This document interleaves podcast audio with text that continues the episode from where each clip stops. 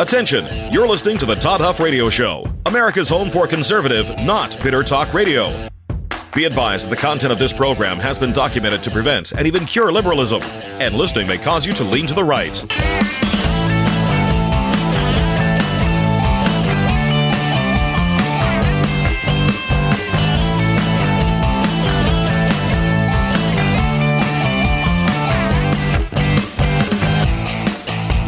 Here's your conservative, but not bitter host, Todd Huff.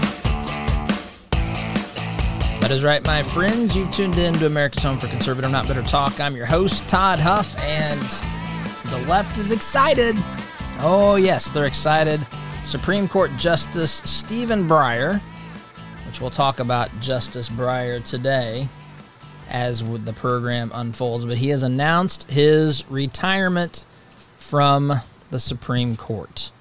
So, this, of course, means that we are going to have a nomination of a Supreme Court justice. We are going to have a confirmation process, and we're likely going to have another liberal justice on the Supreme Court.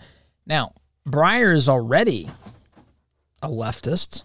Breyer is a Clinton appoint, uh, appointee back from 1994 and so it's it's not a net loss or gain. And and and let me say this. I've said this before. I want to say it again because I think it's critically critically important. The idea when I talk about conservative justices, and, and folks, terms can get very confusing.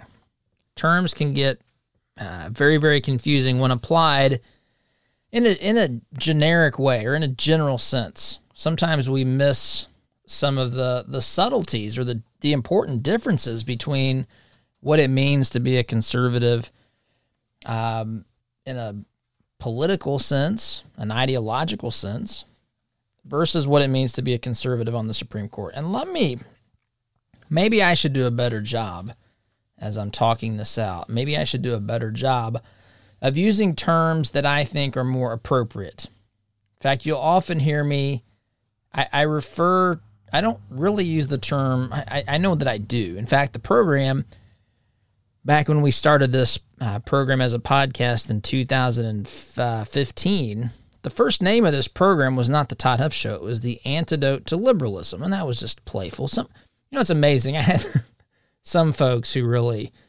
thought that it was some sort of, uh, you know, my goodness, what's this guy trying to imply? I mean, are we gonna I, I don't know what they, where they were taking this, other than they thought it was some nefarious sort of scheme. Uh, I just meant the antidote to liberalism is truth. That's the way I look at it. But I don't even, I don't think it's appropriate to call what we're dealing with today liberal. I, it is, and and I know in a, in in a sense, in the sense of having communication with people and the general term liberal meaning someone who wants more government, conservative meaning someone who wants less government. Um, you know, I understand that, but I typically refer to them, or it's my intention to, to refer to them as the radical left. And I think it's important to see that worldview as such because it's not just someone who thinks, yeah, we should have a little bit more government here versus a conservative thinks, yeah, we shouldn't have quite as much. It's not we're talking about a drastically different worldview and ideology. We're talking about folks that are radically different. And I use that term deliberately, intentionally. It has meaning. It's important to understand radically different, not just slightly different or leaning one direction or the other. These folks fundamentally, fundamentally disagree with the foundations of the United States of America. And it is not all Democrats it is not all liberals, but it is the part of the movement that's driving this country towards some of these radical concepts.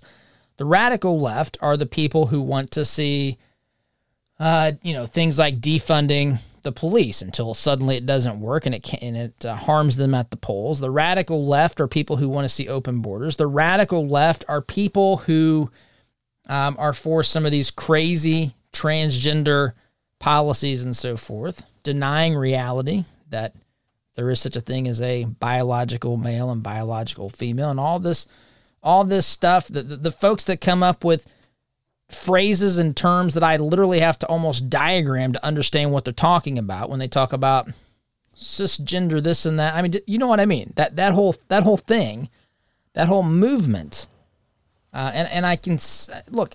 I'm not for folks who have issues and struggles and and confusion. There, I'm not mocking them. I'm saying to to try to tell the rest of us that that sort of thing should be, uh, you know, normalized, or uh, that we should maybe even tell our young children maybe they're not boys and girls, and maybe they need to, uh, you know, explore these things. That that we're, we're into a realm now where that it's it's a radical it's a radical concept and notion. It's not it's not what normal people who just have different viewpoints on on an issue. Um, there's there's hard it's hard to find a middle ground on a lot of these things. The, the radical left is anti-gun. It's not enough for them not to want to carry a handgun. They don't want you to have a handgun or me or any weapon whatsoever. The radical left is the group who misrepresents intentionally many times um, guns, for example, assault rifles, weapons of war, right? This is the group that comes up with this these phrases and terminology. The radical left is not just pro-choice, they're pro-abortion. The radical left are the people who celebrate their abortions, not someone who had an abortion um, when they were younger due to whatever circumstances and later comes to, re, you know, to regret it or at least to struggle with it. Which seems to me to be a, a very normal thing to go through, not to celebrate it and take a microphone uh, in Washington, D.C., and to celebrate and to scream and clap and cheer that you've had multiple abortions or whatever. My, my point is, they're not, there, there's, there's no real compromise uh, w- with some of these ideas that's being perpetrated by the radical left. And it's not all Democrats and it's not all liberals, but it's the part of the party that is part of America that's doing the greatest amounts of harm. Now, there are other groups that harm America too. I don't mean to say that. I, I'm I'm simply saying when it comes to the people that are driving this bus, the furthest away from what the founders uh, wanted from an ideological perspective, the type of system, type of society, type of government we have, it's the folks on the radical left. So that's political, right? These are political ideas and um, positions and so forth. That that's for politicians. That's for public debate. That's for people to cast their votes on which worldview, which you know, which vision for America they want. That's what people elect every two or four years, depending upon the office. Every six years for U.S. Senate, right?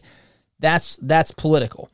Now we do ourselves disservice here by talking about liberal and conservative justices because because I will tell you a Supreme Court justice or any judge in the judicial branch, no matter what tier or level or, you know, appellate court, circuit court, whatever, Supreme Court, um, the real issue there is not ideology.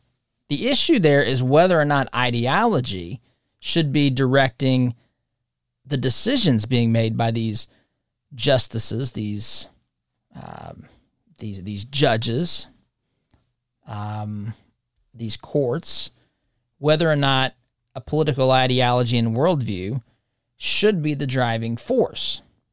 And so when I say conservative justice, I think first and foremost, I think of those like currently Justice Clarence Thomas. I think of Justice Antonin Scalia. I think of Justice Alito today. I'm I see some things with Justice uh, Justice Gorsuch that makes me, you know, have those those thoughts as well.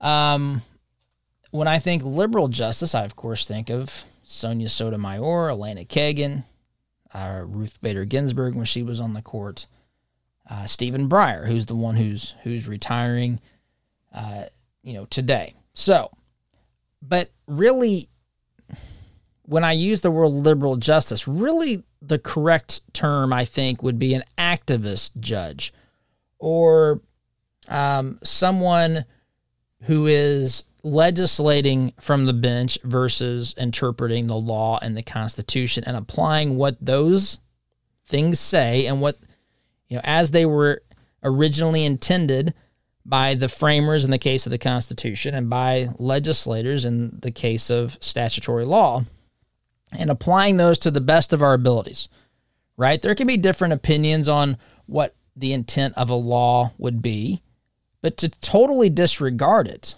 and to totally just say, I don't like the law, that is the problem. And so when I use the term liberal justice, and it's it's just something that almost is knee jerk, that's not the right word to use. It's not even leftist. In fact, folks, the tr- truth be known, truth be known, if if Supreme Court justices, if if judges applied, interpreted the law fairly without, um, you know, to the best of their ability, we're all we're all human. We're going to make mistakes, and sometimes your ideology may make you see a law a little bit differently than the other side, and there can be genuine disagreement. There there certainly is room for that in some of these complex cases. There's no doubt about it.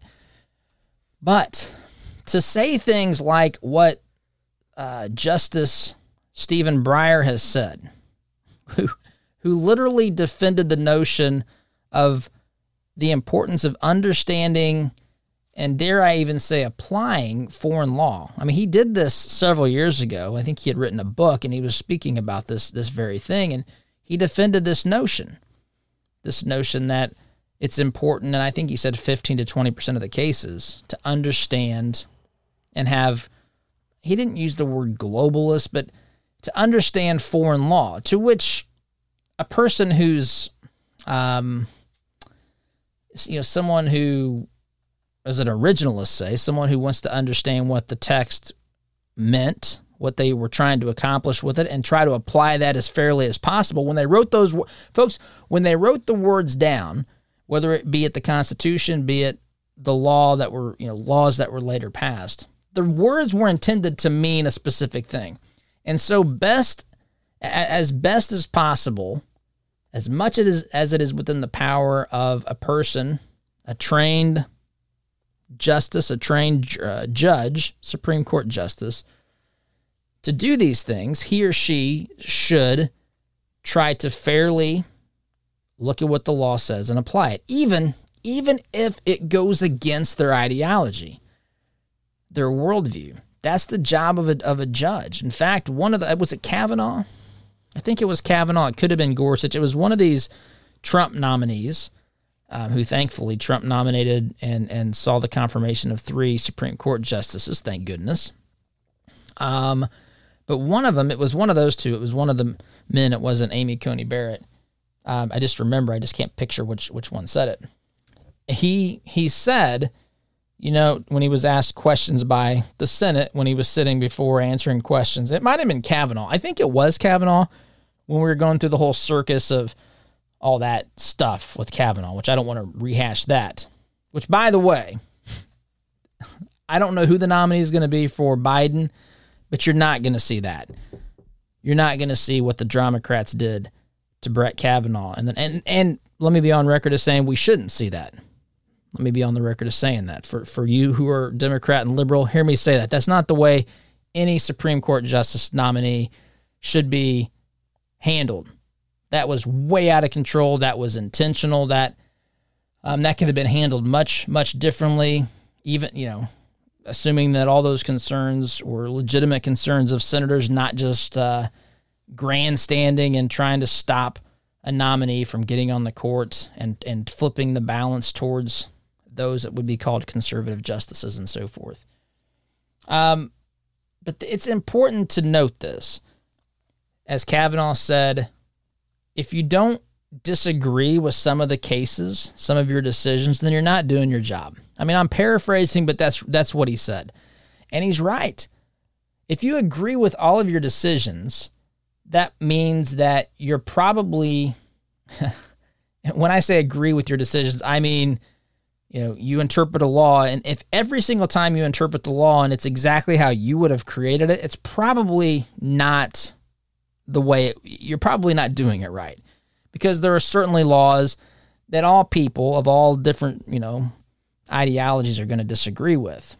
And so that's the point. Kavanaugh is saying, look, you have to be true to the text, the intent, uh, what was trying to be accomplished.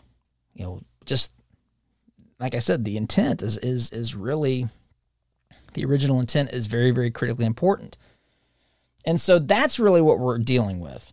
Are we going to have activist judges and justices who do things like cite foreign law? You've heard me say on here before, we're half a step away from citing Harry Potter novels, which why not? If we can cite foreign law, um, why can't we cite a Harry Potter novel? I mean, at some point, the wheels begin to come off this this thing rather quickly.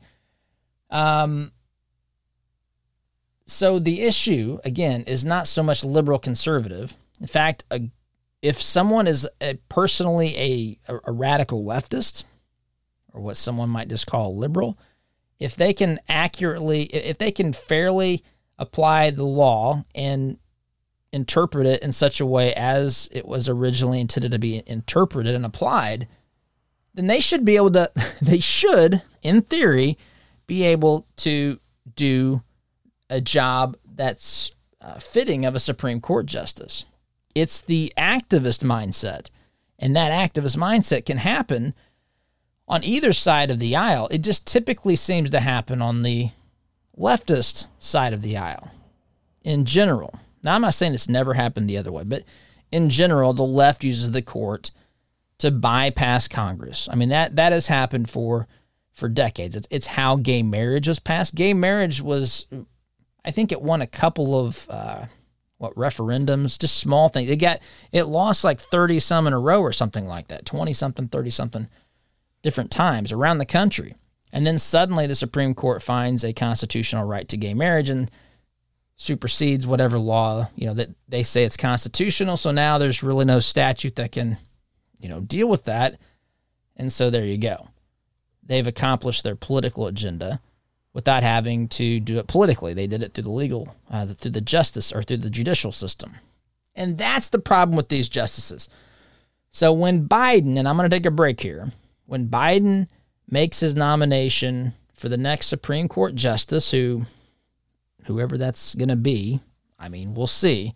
We do know some, some things about this this person, which is also problematic. Um, some of the things Biden has said in the past. I mean, if he sticks to it, and we'll talk about that as the program unfolds. But the real issue isn't necessarily if this per, necessarily that this person votes Republican or, or Democrat. What really matters is this person an activist? Is this someone um, who's going to try to advance a political agenda from the Supreme Court, right? That's really the issue. And the Senate should take that seriously. And again, Republicans are in the minority. Um, but in theory, a Democrat nominee could do that. In practice, it's much less likely that that's really the case. And you don't have to be a scholar to see this. I mean, you you can just read some of the decisions or listen to some of the arguments and look at some of the votes and you can see you can see the difference between applying the law and the constitution versus pushing an agenda and sometimes coming up with some uh, what some mental gymnastics to come to a conclusion that they've already desired. So, lots more to say about this. Again, Stephen Breyer Supreme Court justice who was appointed by Bill Clinton in 1994 is retiring. There will be a vacancy on the Supreme Court. Biden is going to get his chance to nominate a justice, and we'll talk. We're talking about that today. So, time out, my friends. You're listening to Conservative Not Bitter Talk. I am your host, Todd Huff. Back here in just a minute.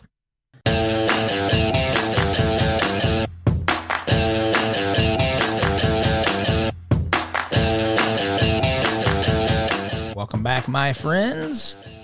So, so, so, so, well, let's, let's, let me go ahead and mention one of our advertisers here. Advertisers are, you know, we provide to you a group of people that we, you know, present to you, let them make, you know, their, their, their case, explain their business, what the things they do. so that you can then choose those that, you know, have the services and products and so forth that you need to um, to to get solved. And so um, we don't eh, specifically say, "Hey, work with this particular vendor." What we do, or this particular company, or whatever. What we're really doing is saying, "Hey, this is this is a group of people that we've gotten to know, that we've talked with. We know that a you know just the types of things that they do and the type of people that listen, the folks that advertise, um, are providing services to people uh, that are a lot like the people in the you know listening audience, and so that's the way we go about doing this. Um, and so we have this website, this webpage, supportouradvertisers.com, and you'll see a list of our advertisers there. And all we all we really ask is if you're in the market for a product or service, just check that page out. See who helps make this program possible. Don't be a freeloader. I'm kidding, right by the way. You're listening to to radio podcast for free. But the folks that make it possible are the advertisers. And so um, it's important to me that you know that you um, that, that I do my best to say, hey, when given the opportunity, consider the folks that advertise. Supportouradvertisers.com is where you can find out who those folks are, what they do, and um, if you reach out to one of them, be sure to tell them you heard about them on the Todd Huff Show. So let's get back to Justice Breyer. There's so many things I want to get into uh, into here with this. Um, there's there's multiple uh, different angles of this this whole just what's happened here, right? So, first and foremost, he's announced his retirement at the beginning of the last chance that Democrats have to replace the guy, assuming that I'm not making any predictions here, but right now, folks, it does not look good for the Democrats. These things always come down to individual elections, individual candidates. I mean, there's been some, you know, Republicans who have snatched defeat uh, from the jaws of victory here. But that being said, um, it doesn't look good for Democrats, and they know it. And there's a lot who have announced retirement, which that's not always. I think I saw 29, uh, 29 who are not running again, who are retiring. And that's not necessarily uncommon. You know, it's a midterm election, so the, the president, his party, the party of the president in power, usually sees seats go away. But it's way worse than that. It's that this president was never really given any sort of a mandate. People didn't vote for him as much as they voted against Trump and all that sort of stuff, right? I mean, that's that's about as crystal clear as anything in politics in my estimation can be.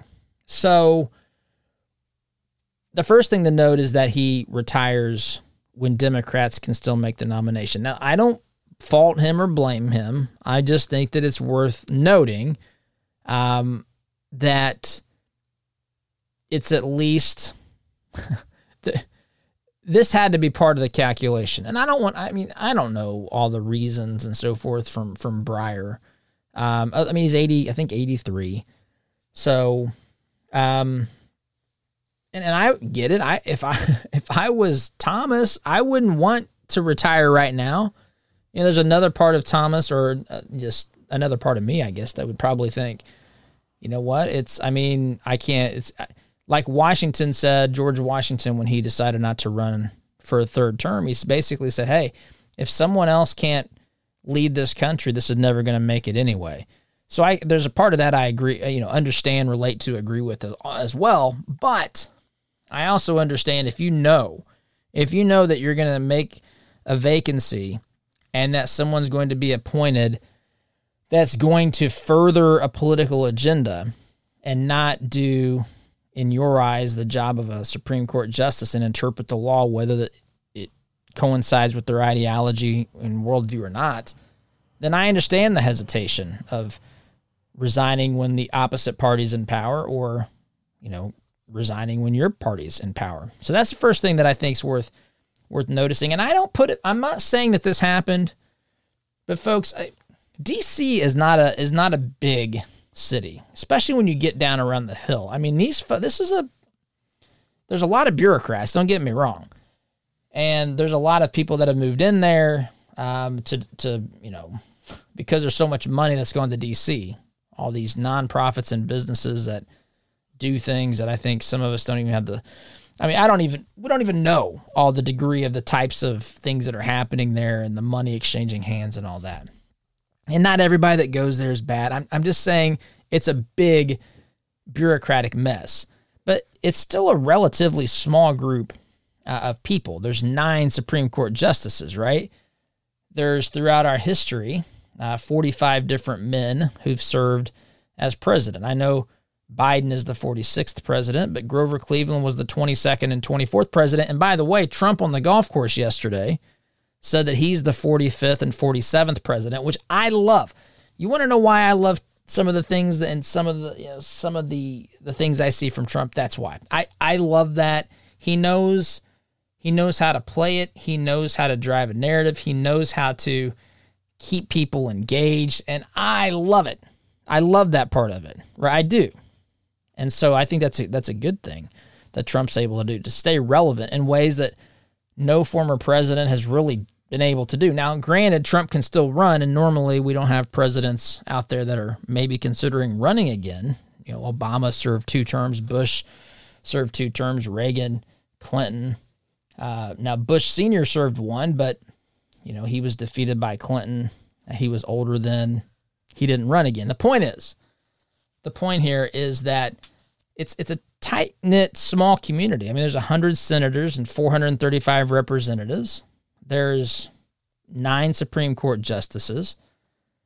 Um, and the idea, especially when you understand the appetite and the drive of the radical left, and they can see the writing on the wall, the idea that they went to him or that Breyer, you know, they, they just had some open dialogue about this or, you know, quietly had open dialogue about this, behind closed doors had open dialogue about this.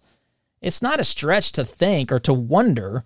I don't want to make an accusation, but to say, you know, they might have said, look, it doesn't look good for us. Um, we're probably going to lose in 2022. And, you know, if Biden's Biden's still going to be president uh, in 2022, presumably, I mean, unless someone tries to enact the 25th Amendment as a you know, in, insatiably trying to try to do with Trump.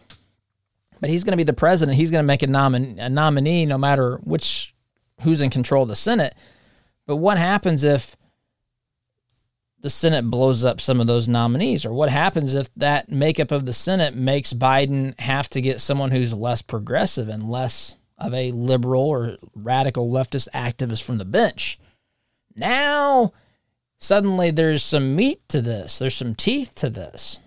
And it's not out of the realm of possibilities that that was, I, I think it's probably a safe bet that this was at least part of the part of the calculus here, right? I mean, it just sets up way too, way too nicely. I just want to point it out because I, I'm not suggesting there's anything wrong with it. I'm or anything unconstitutional.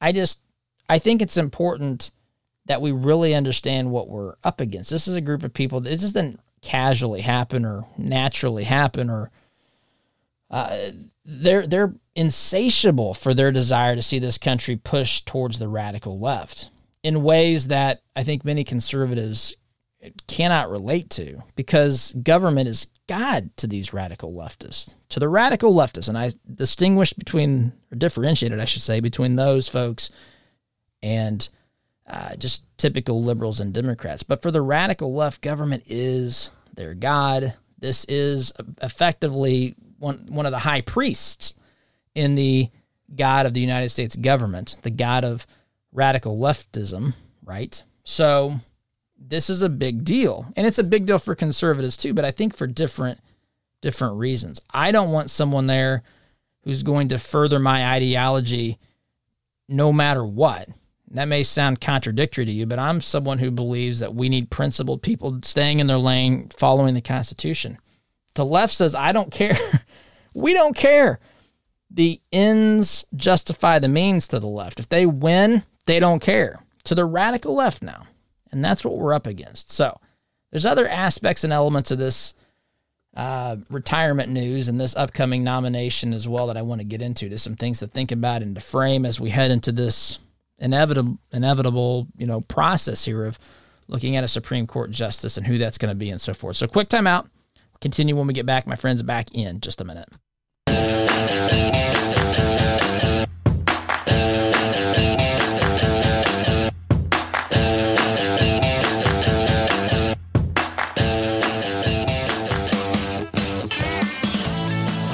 Welcome back, my friends. You know, I let the music go longer. I'm working on something here behind the scenes, but uh, let the music go longer than I normally do. I've been anxious and chomping at the bit, as we say, uh, in the on the hillbilly side of my family. but um, so I just was caught up there. I still want to talk about this and get into a lot of things. So there's some fascinating things happening here. So it's not just this concept of you know what the role it is right the role of a supreme court justice it's not so much their ideology it's really their view it's not their political ideology it's it's their view uh, of the role of a supreme court justice and really do they believe that they should engage in writing the law interpreting foreign law applying that as they see fit getting the desired result they want or is it truly interpreting what's written. That's that is the most important thing. Although I will tell you that typically people who are radical leftists, again because of things I've said earlier, which is, you know, to the radical left, government's God, and they they think anything that advances their ideology, whether or not it's even the way it's supposed to be done, they're they're okay with. There, there's some exceptions to this, but that's a pretty I think that's a pretty fair assessment.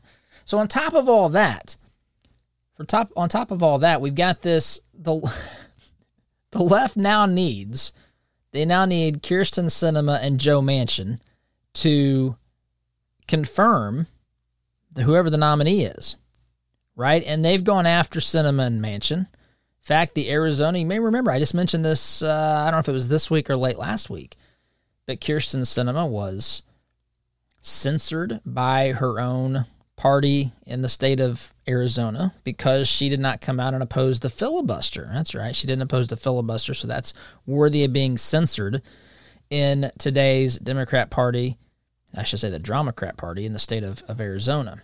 So now they need now the Democrats need Sinema. Same with Joe Manchin. You might have remembered also some activists chasing down these uh, senators, places like parking garages where Joe Manchin was confronted and harassed by a lot of rowdies and folks that were getting, uh, well, I don't know, a little a little aggressive to say the least. And Kyrsten Sinema was chased into the women's room. Remember that? She was chased into the women's room. I don't even can't remember what that issue was off the top of my head. I probably could if I stopped to think, but I'm just picturing these things. So now they need their votes. Now, I don't want to imply that I don't think that Sinema and Manchin will come around because I think when the dust settles, the Democrats are likely going to get everybody on board to pass this, but it is an interesting thing to watch here.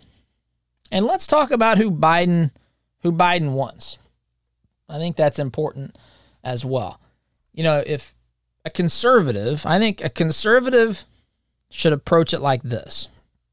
We want the person who is best equipped with, you know, the legal mind and the, the principles to apply the law and the Constitution as was intend, uh, intended by those who wrote, whether it be the Constitution or statutory law, to apply those things fairly and equitably, even if they don't like the result.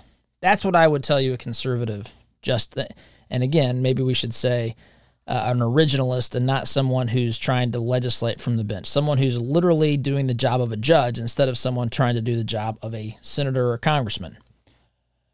That's what a conservative should want. But what does Biden want? I'll let you think about that and we'll talk about it after the break. But what what's the definition? What are the qualifications? Again, it's it's much the same of how he uh, regarding how he picked his vice president of the United States. Quick time out, my friends. Listening to Conservative Not better Talk. Be back here in just a minute.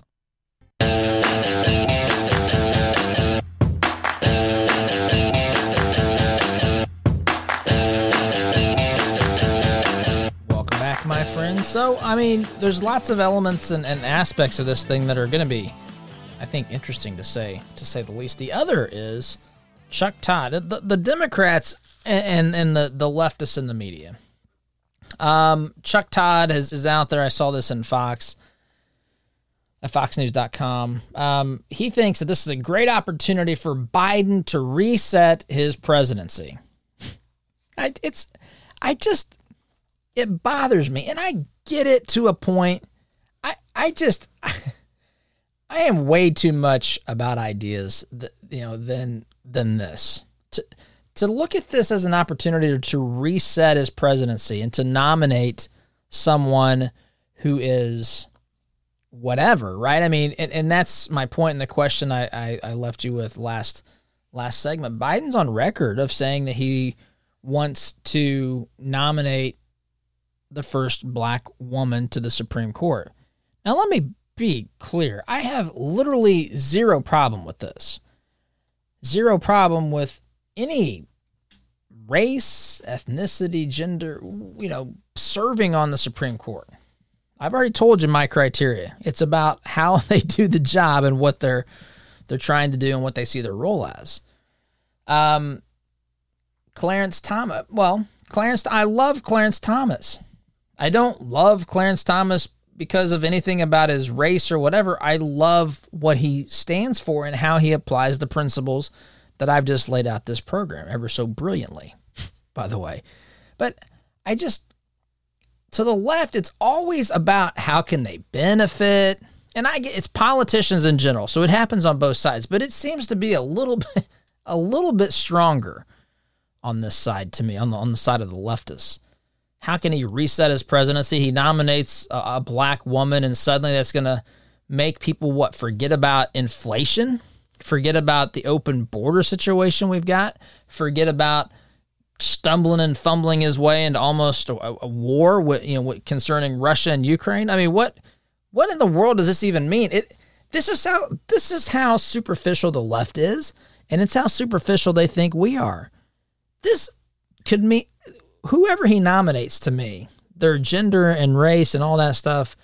Again, it's about whether or not the person demonstrates that they are willing to stand up for the Constitution and the rule of law and interpret and apply it, interpret it and apply it fairly. That's the issue. Unfortunately, I think we know uh, with Biden's ideology and how the left have used the court that the, the chances that that they're going to nominate someone that meets my criteria is about one in a gazillion. So there's a lot of things, a lot of angles to this, and I've got to take a break. Sit tight, my friends, back here in mere moments.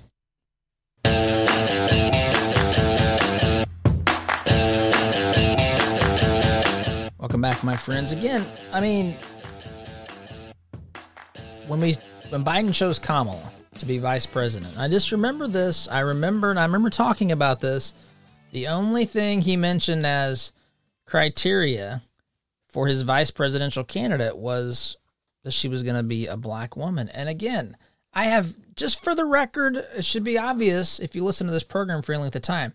That's not the issue to me what the person's race and gender is. What's the issue is that that's part of the criteria. And Biden actually said he wants the court to represent everyone. The court doesn't represent, the court interprets the law. It just, there's so much wrong here, folks. I got to go out of time. Have a great day. STGC tomorrow. Take care.